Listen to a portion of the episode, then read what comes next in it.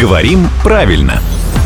Здравствуйте, Владимир. Доброе утро. Вас приветствует э, наша слушательница Ольга. Среди кондитеров не утихают споры по поводу слов «потек» и «подтек», применительно, например, каплям шоколада, стекающим с краев торта. На сайте грамота.ру признаны равнозначными слова «подтек» и «потек», и, вероятно, в обыденной речи действительно между ними нет отличий.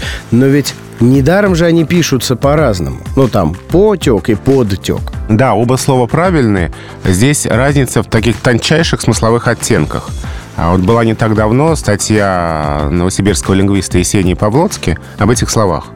Она обращает внимание, что потек здесь больше мы имеем в виду след, вот это само течение. Угу капель. То есть мы здесь обращаем внимание на процесс. Угу. А подтек здесь скорее уже, Это уже на результат, результат. Засохший. Да. да, да, да, вот именно так.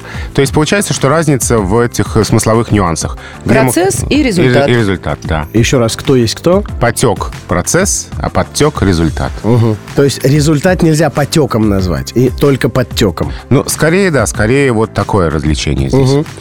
Ольга, вы слышали мнение Володи. Это главный редактор Грамоты.ру. Он приходит сюда каждое буднее утро в 7.50 50, 8.50 и в 9.50.